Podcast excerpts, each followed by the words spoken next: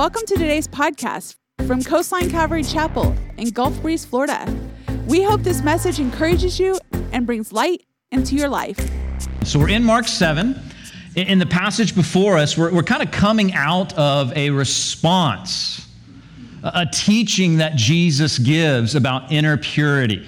And it's interesting, as you go through the Gospel of Mark, much of what Mark records for us in his gospel account is very focused on the events of Jesus' life. There, there's parables for sure, but more than anything else, Mark is giving us this very fast paced insight into what Jesus accomplishes in his life and in his ministry. But in Mark 7, especially where we are this morning, we're coming out of this response, this teaching he gives regarding of what it actually means to be pure before God. And here's the reality. His teaching, it leaves every single one of us in the same boat. Who in the world can be pure before God? It's almost though here in Mark 7 that he kind of he, he drops like a theological bomb upon those who are reading this text. Jesus said there in verse so 21 of chapter 7 that it's from within, from the heart, that that's where evil thoughts come. And I think many of us would go, okay, yeah, I see that. It's not about religious ceremony. That's not what purity it's about the heart. But he goes on in that teaching in the first half of this chapter where Jesus says sexual immorality, theft. We go, yes, yes, I see that, Jesus. Murder, adultery, I agree coveting, wickedness. Okay, that's getting a little closer to home.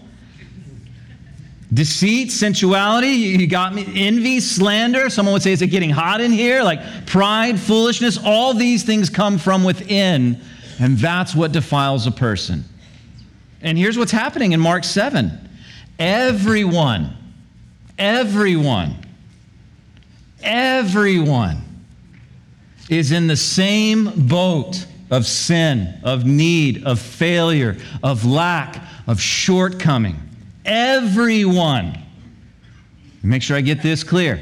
Everyone, everyone is an outsider before God. No one is in the in crowd without God intervening. So, what does God do? Well, that's the theme of this book. Mark chapter 1, verse 1. This is the good news about Jesus, the Messiah, the Son of God. If there's any ambiguity about who Jesus is, this is the good news. The Evangelion, a royal announcement that there's something kingly about this guy. He's the promised Messiah, Mashiach, Christ, the Greek word for that? The Son of God. Verse 15 of chapter 1 Jesus preached that the time promised by God has come at last. The kingdom of God is near. Repent of your sins and believe the good news. Everyone, all of us on stage, in seats, behind a screen, we're in the same boat.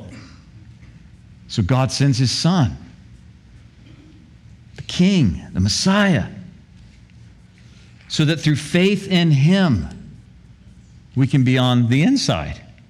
We can experience what Mark talks about so often the kingdom of God. The kingdom of God is not some distant land far off in a distance, some, some time that's yet to come. The kingdom of God is now.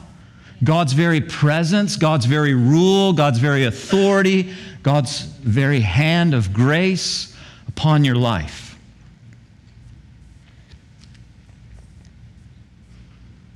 God sends his son.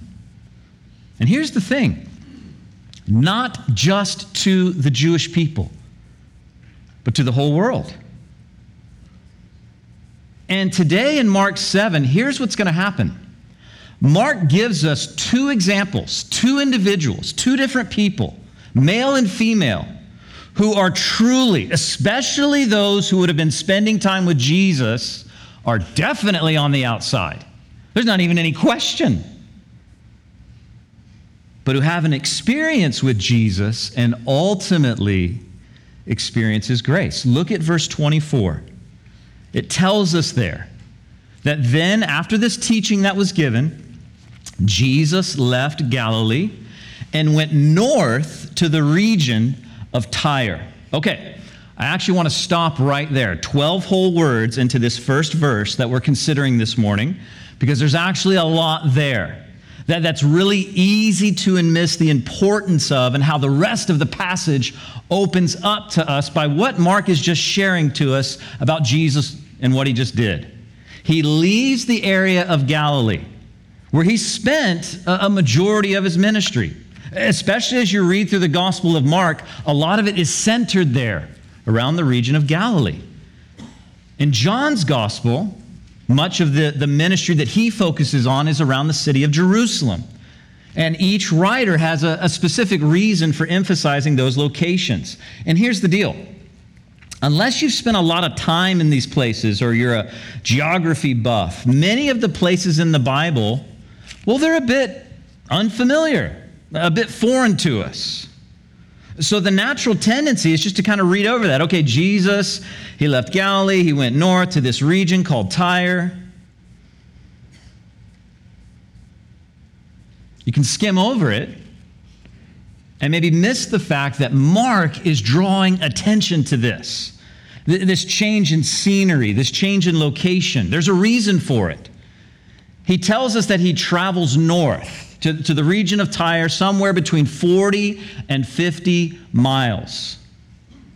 Not in an Uber, not on an electric skateboard, not on an e bike, not drafting behind Creighton Brogdon and just going 26 miles an hour on an analog bike. I mean, they're walking, they're, they're taking this time to get to the region of Tyre. It's north of Israel. And listen, here's the deal it's not a part of Israel. This is Gentile territory. And some of the things that we'll read about this morning, some of the things that Jesus does, they're going to seem extremely weird to you if you don't understand the setting in which Jesus is in. Well, here's a little bit of the setting this area of Tyre. Here's a little bit of history. Tyre was a proud, historic, Canaanite controlled area. There was a time kind of in that time when Israel as a nation was in some of its glory days, like the king of David. During that time, they were on friendly terms with the nation of Israel, but became a very wicked people. So much so that the book of Ezekiel would tell us that their king even placed himself in a declaration to be God. And when Jerusalem was destroyed, in 586 BC, this region, they actually rejoiced over it. A little bit of tension there. There's also, you know, some religious barriers between Tyre and Israel. There, there's a good Bible commentator by the name of William Barclay, and these are his words. He says this The Jew had an immense contempt for the Gentile the Gentiles, said the Jews, were created by God to only be fuel for the fires of hell.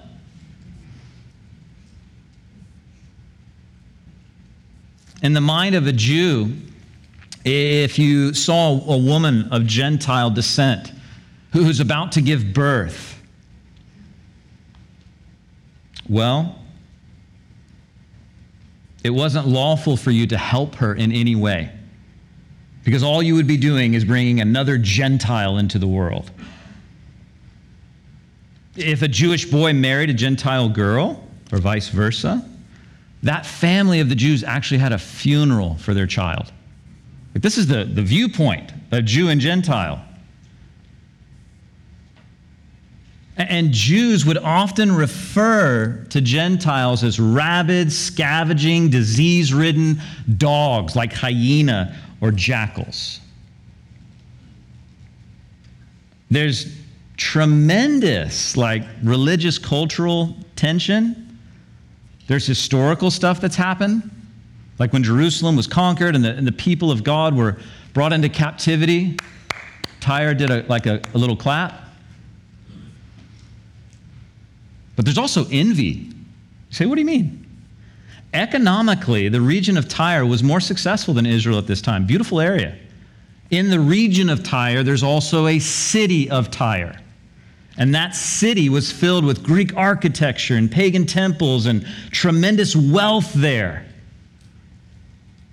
They, they bought a lot of their food from the area of Galilee and some of the Galileans where Jesus is coming from.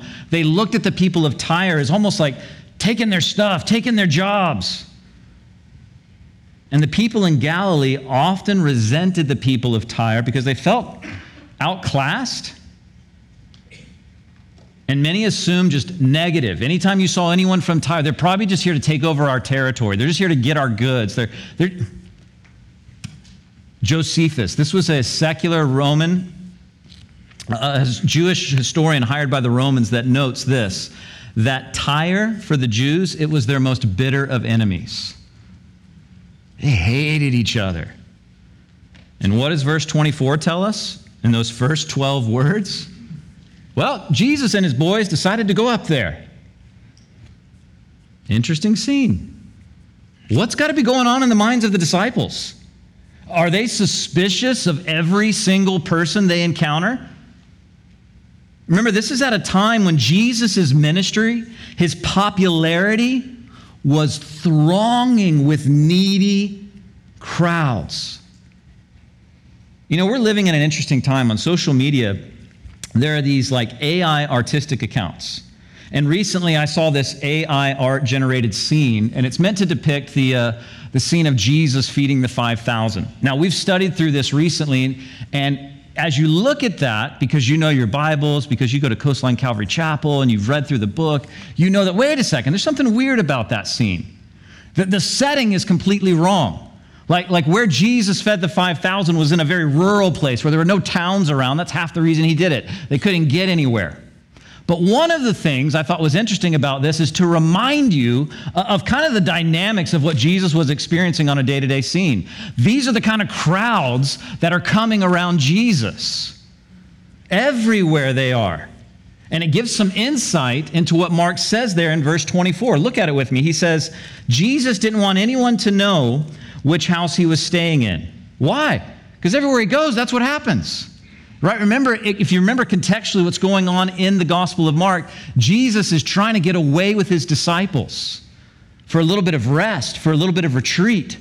Everywhere they go, they're being inundated by people.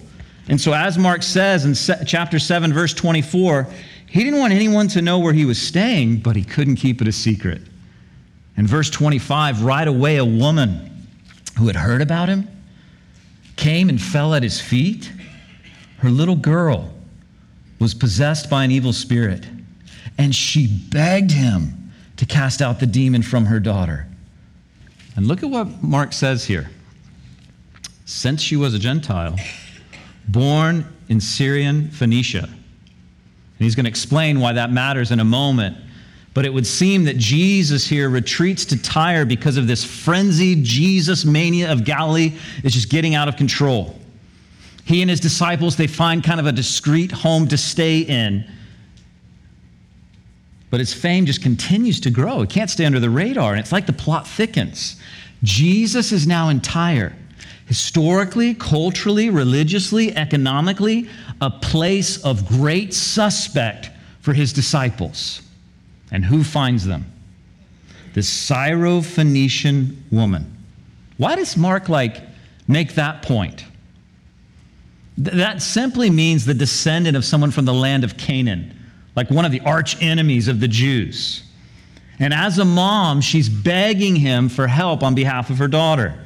She's persistent, she's loud, she's tenacious, she's relentless. Matthew 15, the account that also parallels this story, tells us that the disciples are getting so irritated with her that they tell him, Jesus, just send this woman away. Maybe they're thinking her daughter is possessed by a demon. What do you expect? Look where we are. This is a Syrophoenician woman, a woman. You're not even supposed to have dealings with a woman in that culture. And in the area of Tyre, what are we doing here? Mark paints a scene that could not more fully illustrate a person and a place that is more far removed from being holy. Does that make sense? Like the text comes, comes alive in Scripture when you understand the context. Jesus has just given this teaching about inner purity, where it comes from. And then Mark tells a story about Jesus encountering this woman, this woman in Tyre, a Syrophoenician, who's begging Jesus because her daughter is demon possessed. And I don't know, from our kind of like common, kind of sanitized 21st century lens of who Jesus is, meek and mild, caring and compassionate, his response, I don't think the word interesting even begins to describe it. Look at verse 27. Jesus tells her, First, I should feed the children, my own family, the Jews. It isn't right to take food from the children and throw it to the dogs. This is Jesus, meek and mild? Jesus doesn't help. In fact, in Matthew 15, it says, like, while she was saying all these things for a while, he just stayed silent, didn't respond. And when he finally opens up his mouth, he responds in almost like a, a parabolic way, like he's speaking in parables. He refers to the Jewish people as children and to the Gentiles, seemingly specifically this woman, a dog. I don't know much, but I know that doesn't go over well if you're trying to build a bridge to someone. But there's this softening aspect to his response. You see, the word for dogs here it's not a word of like the scavenging type dog that so often a woman in that scenario, okay, I'm in Tyre, I'm Syrophoenician, I'm a woman having a connection here with a Jewish male rabbi. So often, what you would have heard from the lips of a Jew is this description of this scavenging hyena like dog. Jesus doesn't use that word here but a word that means like little puppies of the home. Anyone seen that rendition of Clifford the big red dog? Seen that? My kids were watching it last night. Before he gets the big red dog, he's that little like tic tac of a dog, you know, little red thing, red as Lucas's shirt, so to speak. It's like the cute, he's like sleeping next to the girl. Like that's the language that Jesus uses here. It isn't right to take food from the children and give it to the, listen, the puppies. Again, the NUV, the NUT, Neil's uninspired version or translation. Here's what I think it's uninspired, just Neil. I think Jesus was actually being a, a, bit more gracious than we read into the text. That there's this element of even offering hope to her. You say, what do you mean? Jesus wasn't calling this mother, this Gentile woman, a scavenging dog, but a little puppy. It's almost like there's this crack of a door of hope that's unique, especially considering where he is. He's at the B and B of his bitter enemies, right? Where he's why he's there. He's there to rest. Who she is. She's a Gentile. She's a woman. She's Syrophoenician. And there's this crucial word of Jesus. First. That first it goes to the kids, the Jewish people. Jesus is giving an open door saying, I must first minister to Israel before I minister to the Gentiles. Paul kind of said a similar thing in Romans. He said, I'm not ashamed of the gospel because it's God's power for salvation to everyone who believes, first to the Jew and also to the Greek. And her response, well, it's interesting. Let's read it. She replies, That's true, Lord. But even the dogs under the table, even the little puppies, are allowed to eat the scraps from the children's plates. With amazing humility, presence of mind, wit, she accepts what Jesus is saying. She doesn't argue with him about first being the promised Messiah to the Jews. She accepts the metaphor and kind of builds upon it. Jesus, even the puppies eat too. You know, historically in that day, there weren't a lot of napkins, and often how children would wipe their mouths were just with pieces of bread. So crumbs are falling all over the place. And she makes this statement Jesus, even the puppies eat the crumbs. Her response is short, humble, full of faith, fervent, modest, respectful, rational, relies on the mercy of God, and persistent. And let me have your attention. This is a tremendous lesson from this interaction with Jesus. This mom, with the wrong background, the wrong social position, the wrong place that she's in, she doesn't have the upper hand in life, but she has faith, and Jesus is giving her an open door. And what does she do? She goes through it. And so, what does Jesus say? Good answer in verse 29. Now go home, for the demon has left your daughter. And when this woman, when she arrived home, she found her little girl lying quietly in bed, and the demon was gone. Jesus heals. Here in the Gospel of Mark, also in the Gospel of Matthew, his words show a great sense of admiration for the faith that she has. She evidences great faith. And without even saying a word, he says, Listen, it's done. Your daughter's healed. When she goes home, she finds her sleeping in peace. A Gentile who's in the region of Tyre, a woman culturally, you know the disadvantages in that time, shows more faith than any of the Jewish men that Jesus would have been speaking to about inner purity. Warren Wiersbe says this Great faith is faith that takes God at His word, and listen to this, will not let go until God meets the need. Great faith can lay hold of even the slightest encouragement and turn it into a fulfilled promise. Lord, increase our faith. No one, no one is too far gone to be reached by God. No one is too far gone. Mark is illustrating this here by placing this episode in the life of Jesus right after the teach on, teaching on purity. It's the things from within that defile. All of us are in that boat. And he's like saying, Here, look, even someone who's in the wrong place, from the wrong people, and in the cultural context of the implications that she's a woman connecting with a Jewish rabbi, this is all sorts of wrong here. If anyone's in the wrong boat, it's this woman. But what happens? Jesus gives her this open door and she takes it. Why? Because God so loves the world that he gave his one and only Son. And today is always the day of salvation for everyone and for anyone. Listen to how Paul describes this for us in the book of Galatians. He says, You are all children of God. How? Because you're born, and that makes you a child of God. No? Through faith in Christ Jesus. That's how you're a child of God.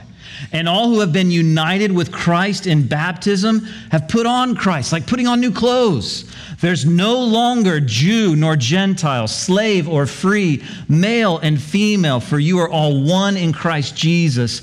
And now that you belong to Christ, you're the true children of Abraham. You're heirs, and God's promise to Abraham belongs to you. This is the beauty of the gospel, dear friends, that we are brought into the family of God by faith in Jesus Christ. And what Mark is showing us here, no one is too far gone to be reached by God. It's in and through Jesus alone that we're his children. Jesus is giving her an open door to faith, and she takes it. And listen, let me have your attention. Jesus does the same thing for you and I today. See, how do you know that? Well, this isn't the NUT, Neil's uninspired translation. This is the Bible. Listen to Hebrews chapter 10. And so, dear brothers and sisters, we can boldly enter heaven's most holy place because we did good this week. Because of the blood of Jesus. Let me say this again. Dear brothers and sisters, we can boldly enter heaven's most holy place. Why, church? Because of the blood of who? Jesus. Because of Jesus. By his death, Jesus opened a new way. and a life giving way through the curtain into the most holy place. And since we have a high priest who rules over God's house, let us go right into the presence of God. How? With sincere hearts, fully trusting Him. For our guilty consciences have been sprinkled with Christ's blood to make us clean, and our bodies have been washed with pure water. Let us hold tightly without wavering to the hope we affirm, for God can be trusted to keep his promise. So let us think of ways to motivate one another to acts of love and good works, and let us not neglect our meeting together as some people do, but encourage one another, especially now that the day of his return is drawing near.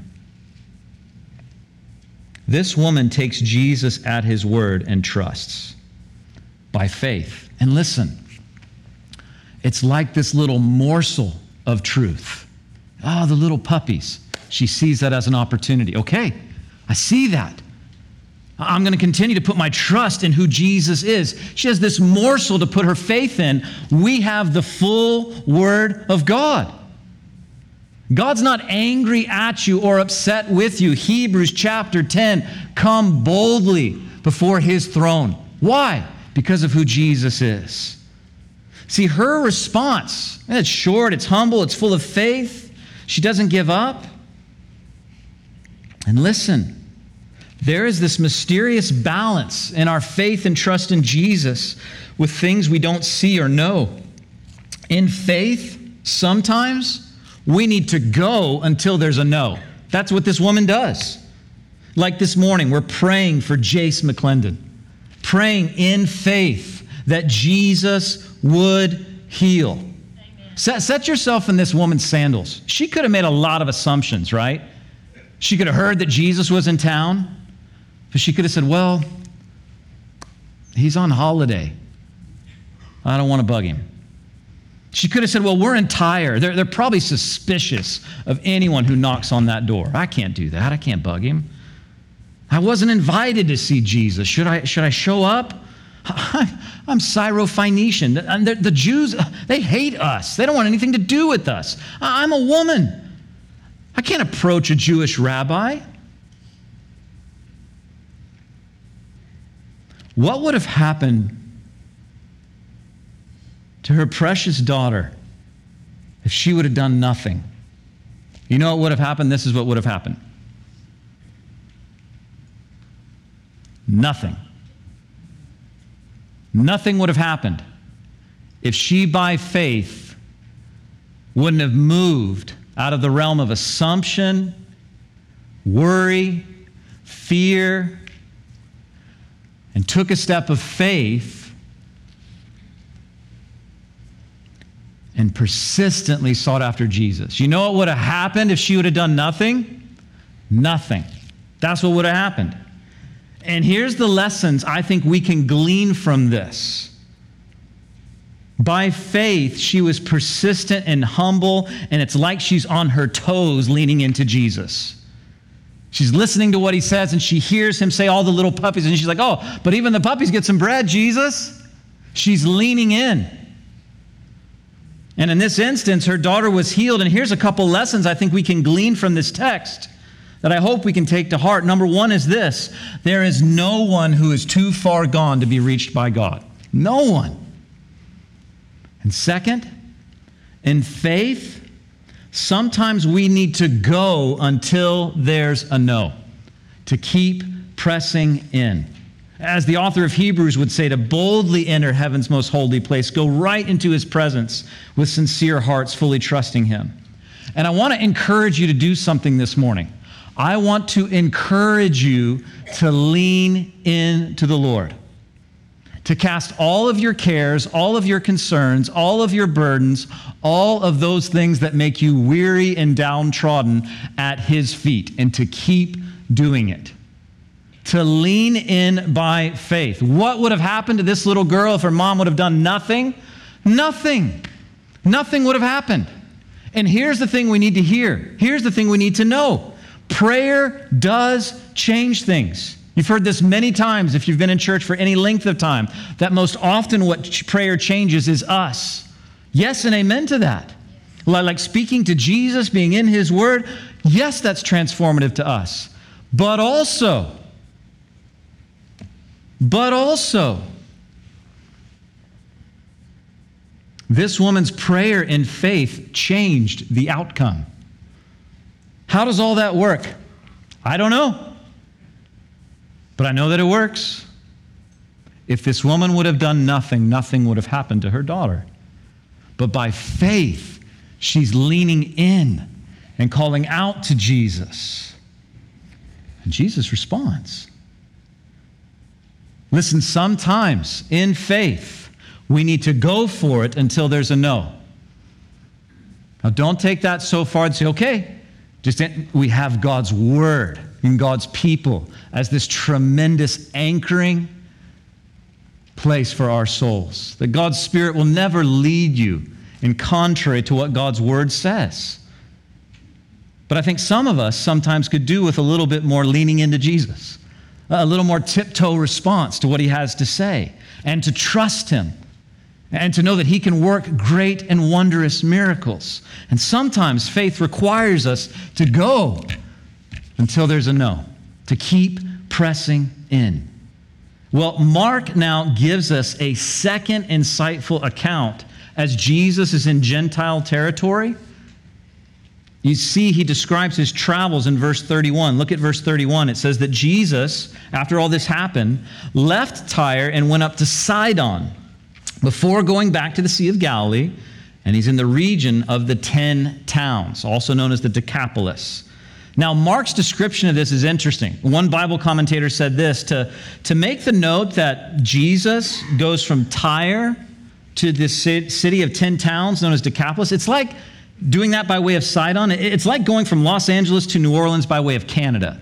Like it doesn't, doesn't make a lot of sense geographically, but I think what Mark's point is, is to orient us culturally, culturally and emphasize that these locations that Jesus is in, that he's in, are populated by Gentiles.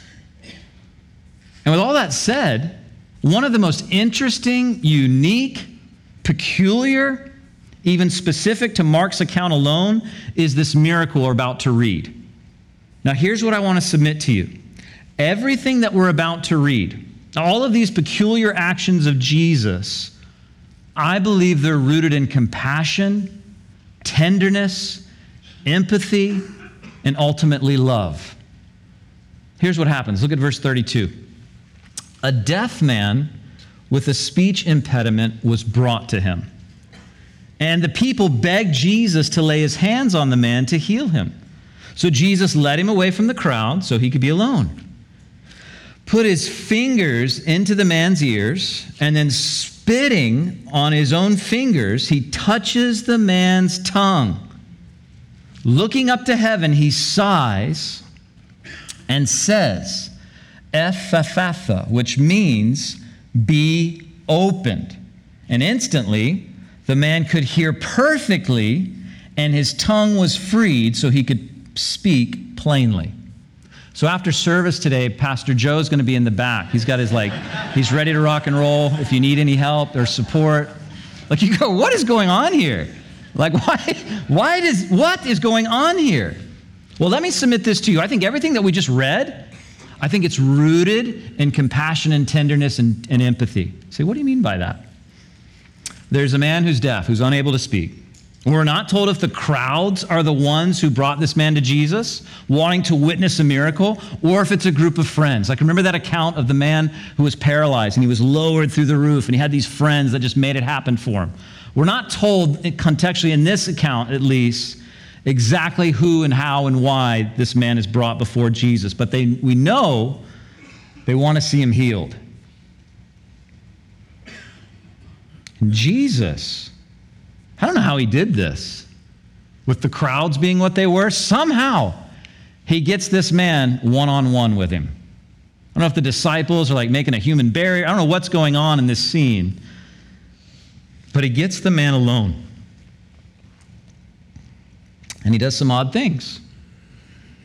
In that culture, they may make a little more sense. The, the fingers in the man's ears, Listen, this man can't hear, but he can see. And so Jesus is using gestures potentially about what he's about to do. Takes his fingers and puts them in the man's ears. He, he spits on his fingers and touches the man's tongue. And that culture, saliva was believed to have medicinal value. Maybe, again, you're getting the NUT, right? Neil's uninspired. Maybe he's evidencing to the man what he's about to do. Okay? He, he's showing the man on his level, reaching to him on his level out of compassion of why he's there. I think compassion, empathy, tenderness is the tone of this somewhat intimate moment with Jesus. And Jesus looks to heaven, the source of his power, just like he did when he broke the bread and fed the multitude, and he sighs. The language here is, is a deep sigh, a sigh of compassion. A, and he prays to his Father. And he says this Aramaic word, epiphatha, epiphatha. Like if you're deaf and you can't hear that, potentially you can see what he's saying. The word simply means be opened. Jesus is touching his ears, touching his tongue, saying a word that he knows he can't hear, but perhaps he can see. And instantly the man could hear and speak. Now, the crowd evidently wasn't too far away because verse 36 tells us Jesus told the crowd not to tell anyone, but the more he told them not to, the more they spread the news. The miracle wasn't intended to kind of foster and fuel Messiah mania that's been sweeping the crowds. I believe Jesus is compassionate, loving, and kind. That's why he heals this man. And it says in verse 37 they were completely amazed and said again and again, Everything he does is wonderful. I love this. Everything he does is wonderful. Kind of reminds me of that Genesis account after God created everything, that everything is good. And they say, He makes the deaf to hear and gives speech to those who cannot speak. It's interesting. It's one of the most grateful receptions Jesus receives. And where does it happen? Amongst his own? Non Gentile land. And one of the most amazing things about this, especially for you that love to just be students of the scripture, they're saying something that the prophet Isaiah prophesied about seven centuries earlier. Listen to this prophecy from Isaiah 35. Say to those who are fearful hearted, Be strong and do not fear. Behold, your God will come with vengeance, with the recompense of God. He will come to save you. Then the eyes of the blind shall be opened, and the ears of the deaf shall be unstopped. The lame shall leap like a deer, and the tongue of the dumb will sing. Jesus there is fulfilling a prophecy 700 years before his arrival of what the Messiah would do. And the lesson I think we glean from this is the compassion and love that Jesus has. He gets one on one with this guy, gets on his level, touches his ears and his tongue with saliva, speaks a word that maybe, maybe, though he couldn't hear what Jesus was saying, he could see it. And the man's healed. And I don't know about you, but isn't this one of the first things that the enemy calls into question when it's difficult to hear from God or maybe be even able to speak to God in a way that you feel is meaningful? What? This lie that the enemy so often whispers. He doesn't care. God doesn't care. One of the lessons this encounter with Jesus has with this man shows us that he reaches down to our level. God doesn't owe us anything, but he draped his son in humanity, put flesh on, so that he could be our Savior. He got on our level, so to speak. And my prayer is the same prayer of Paul's. Let me read it to you. He says this out of the book of Ephesians I pray that from his glorious, unlimited resources, that he will empower you with inner strength through his Spirit. Then Christ, this is the prayer, will make his home in your hearts as you trust Him. And your roots will grow down into God's love and keep you strong. I love what he prays. Not that you would just know more about God, but that you would know his love. And that's where the roots would draw strength. Okay, I know that he loves me. Henry Blackaby wrote that great book in the 90s, Experiencing God. And he said, if you can't describe your, your relationship with God as a love relationship, you should stop everything you're doing and entreat the Holy Spirit to give you clarity of God's love for you. Because everything flows in your relationship with God, hearing from God on this basis. A love relationship, not a legal relationship, not a church relationship, but a personal relationship where you know that He loves me Paul prays that your roots will go down into God's love and keep you strong, and may you have the power to understand, as all God's people should, how wide, how long, how high, how deep His love is. May you experience the love of Christ, though it is too great to understand fully. Then you will be made complete with all the fullness of life and power that comes from God. You need to know that God loves you, that He cares about you. And here's the thing I would say as we close this morning three little lessons I, I hope you take away from these two episodes that Mark intentionally lays right next to this teaching about inner purity. Who can be pure? None of us. We're all in the same boat. And it's like Mark shows this illustration of this mama with her daughter who's got this little morsel of truth to attach her faith to. And here's the reality here's the truth there's no one too far gone to be reached by God. And in faith, sometimes we need to go until there's a no, just like this woman. And third, I feel like Paul, man, I'm just praying you get this. This simple but powerful and revolutionary truth. He loves you. He loves you. I'm praying that the, the roots in your heart would be saturated in this truth. Because the enemy's going to throw things at you through situation or challenge or relationships or experience that are going to make you feel like, God, do you care? Do you see? And what does Jesus do with this man who can't hear? He can't speak. He gets him one on one takes his fingers. Says, okay, I'm going to put him in that earwax. I'm going to touch your tongue. I'm, I'm going to speak a word that maybe you can't hear, but you can see. Out of love, out of tenderness, out of compassion. God did not just send his son to the world just to pay our debt, but also to show us who God is. For three years, you see these examples through miracles and through teachings and through the discipleship of Jesus of, okay, this is what God is like. He reaches down right into our mess because He loves us.